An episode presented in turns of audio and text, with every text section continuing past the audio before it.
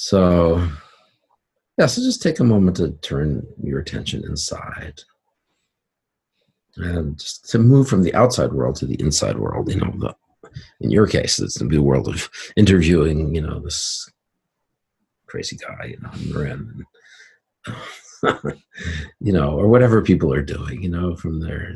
I wouldn't do this in the car, listen to this in the car, but you can move from the outside to the inside and notice all, all what's going on in there, you know, thoughts and feelings, images, memories, impulses, anything that's going on in there. You don't have to you don't have to look for anything in particular. Just practice welcoming whatever it is with warmth and curiosity.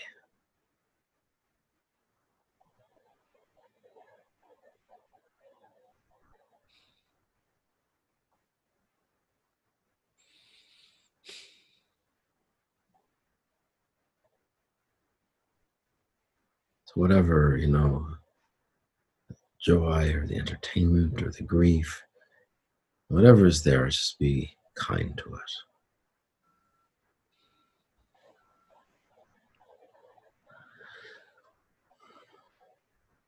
And you can think of a way that you get injured in relationship.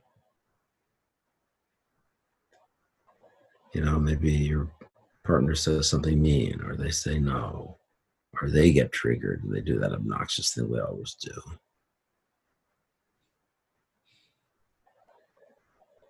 And, and it hurts your feelings. They turn away from you a little bit too suddenly, or they've got that squinty eyed look, or their hands on their hips, or they're talking fast and you feel pushed. Whatever it is, it can be a small thing. So find some realm of injury. Could feel, be feeling intruded on or humiliated, doubting yourself. And just practice a sense of kindness towards this part. Like hold it tenderly. I mean, you can even imagine like how you would hold a newborn infant with that infinite tenderness mixed with welcome and warmth and sense of miraculousness. And usually we try to make these things go away because they're, they're unpleasant, but see what happens if you hold it with tenderness. Your own part that gets injured. Maybe you're doubting that your partner loves you, or you always feel pushed by them. or never feel really seen or heard. So hold it kind of gently.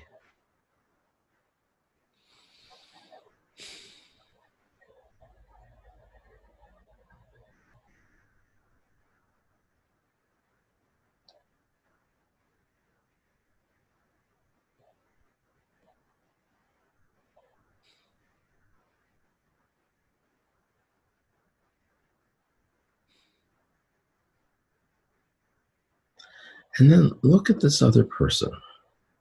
So it could be anybody that you're in relationship with. It could be a friend or a colleague. But if there's a uh, an intimate partner that you have now or in the past, I'd recommend them. Or it could be a parent, somebody where there's a lot more emotional charge. And think of them for a moment and let yourself tune into your best guess of the injured place in them. You know, when they do that awful, obnoxious thing they're always doing, probably comes from this injured place. Like maybe they don't really need you, or they pretend to not need you. Or maybe they always have to be the bigger one or the faster one. Or maybe they put the brakes on all the time. Or maybe they're so needy that you feel averse.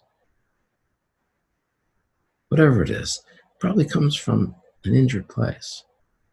And so, the best of your knowledge, and you can ask them about this later, let yourself hold that injured place in the same way, the way you'd hold a newborn child. Just tenderly, with welcome. Like, oh, so you got hurt here. This is where you're hurt. I can see that. Here's how you protect yourself. Not about me. You can see how you got hurt.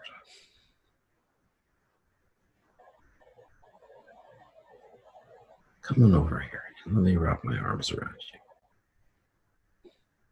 Instead of having that kind of reaction, which you know is gonna kind of, you know, fan the flames, gonna you're saying, okay, I can see you're hurt.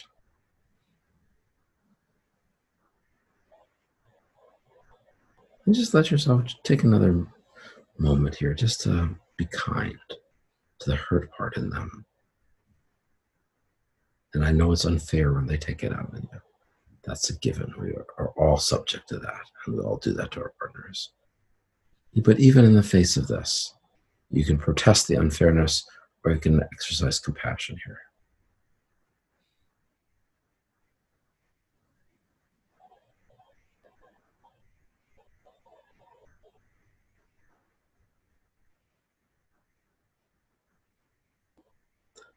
And whenever you're ready, you can kind of come back out.